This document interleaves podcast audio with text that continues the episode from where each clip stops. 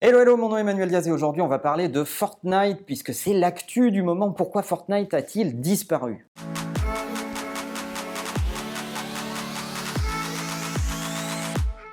Alors je ne sais pas quand est-ce que vous regarderez cette vidéo, mais depuis hier, Fortnite a disparu. Au moment où on s'attendait au lancement de la 11e saison, on se rend compte que l'île sur laquelle les joueurs jouent est en train d'être absorbée par un trou noir et les joueurs ne peuvent plus jouer à Fortnite. L'impensable est en train d'arriver, le jeu s'arrête à cette fin de dixième saison et euh, les joueurs sont là en train de se dire qu'est-ce qui se passe? Et il y a des réactions tout genre comme celle-là par exemple. Oh my god!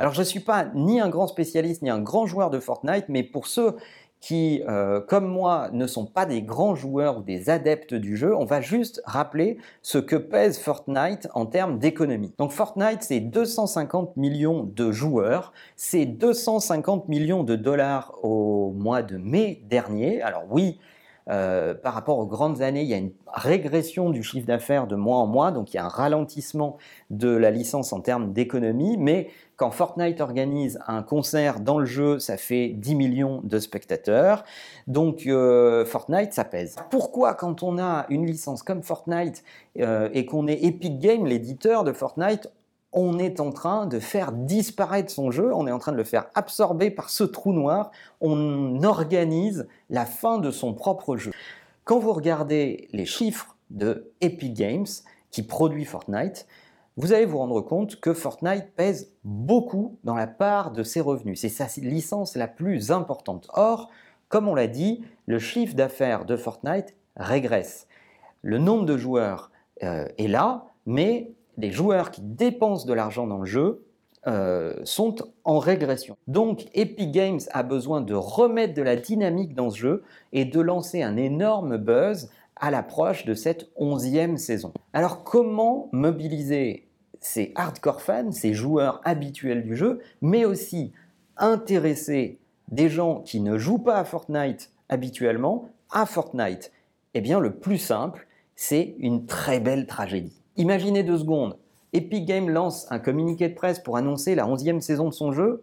Personne va en parler. Par contre, des millions de qui se connectent encore au jeu alors qu'il ne fonctionne plus, que la seule chose qu'ils peuvent voir, c'est un trou noir et des chiffres aléatoires qui apparaissent. Eh bien oui, c'est plus vendeur d'avoir cette très belle tragédie et de l'avoir organisée soi-même parce que là, tout le monde parle de ce sujet, y compris des gens qui ne sont pas proches du jeu ou qui ne sont pas joueurs eux-mêmes. En fait, de mon point de vue, on est en train d'assister à une extrêmement belle leçon de marketing en 5 points. Première étape, il faut remobiliser les fans pour réaugmenter le revenu de ce jeu qui compte beaucoup pour moi en tant qu'éditeur si je me mets à la place d'Epic Games. Donc il faut que je remobilise mes fans et il faut que j'intéresse de nouvelles personnes à ce jeu et que je leur donne envie d'y jouer, donc que je recrute de nouveaux joueurs. Quoi de mieux que dans cette première étape, organiser la fin de mon propre jeu et à la façon d'Hollywood, mettre en scène une très belle tragédie. Deuxième étape, il faut faire ça évidemment en public à un moment pas du tout attendu et euh, générer ainsi le buzz qui va faire en sorte que tout le monde va en parler. Eh bien, ça n'avait pas fuité. Euh, il y avait, à ma connaissance, pas eu d'infos. Il y avait même eu une fuite sur un Apple Store en Italie, je crois, euh, qui avait euh, annoncé le nouvel opus et la nouvelle saison de, Fortnite, ce qui avait dû les ennuyer un peu, mais personne n'avait entendu parler de ce fameux trou noir et de l'arrêt du jeu depuis maintenant quelques jours. Troisième étape, essayer de constater des gens qui ne sont pas des joueurs et de regarder ce qu'ils vont dire de tout ça, voir si la stratégie de recrutement fonctionne. Quatrième étape, lancer une nouvelle version.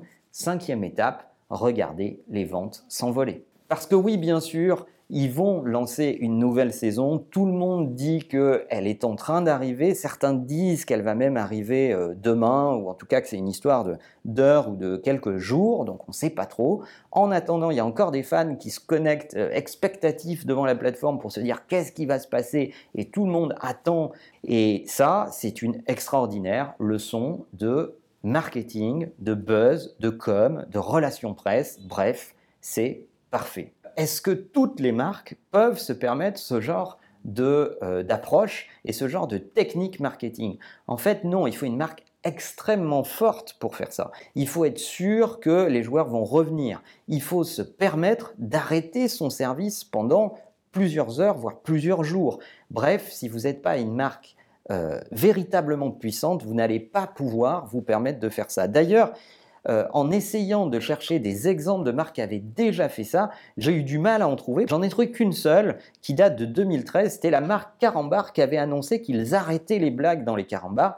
Euh, et en fait, c'était un poisson d'avril. Ils avaient d'ailleurs dû euh, faire un communiqué de presse pour dire que c'était faux parce que les gens commençaient à, euh, insulter la marque et à dire que c'était pas possible, que c'était inimaginable d'arrêter les blagues dans carambar, etc. Donc on voit bien que si on n'a pas une marque extrêmement puissante, c'est à manier comme de la nitroglycérine, ce genre de stratégie, parce que tout le monde ne peut pas se le permettre. Je serais curieux de savoir ce que vous pensez de tout ça. Est-ce que vous êtes joueur et ça vous frustre au plus haut point? Est-ce que vous n'aviez finalement pas vraiment entendu parler de Fortnite juste à présent? Et ce buzz vous permet de vous intéresser au jeu et vous donne envie d'y jouer peut-être euh, lorsqu'il va se relancer. À votre avis, combien de temps vont-ils mettre à lancer la nouvelle saison?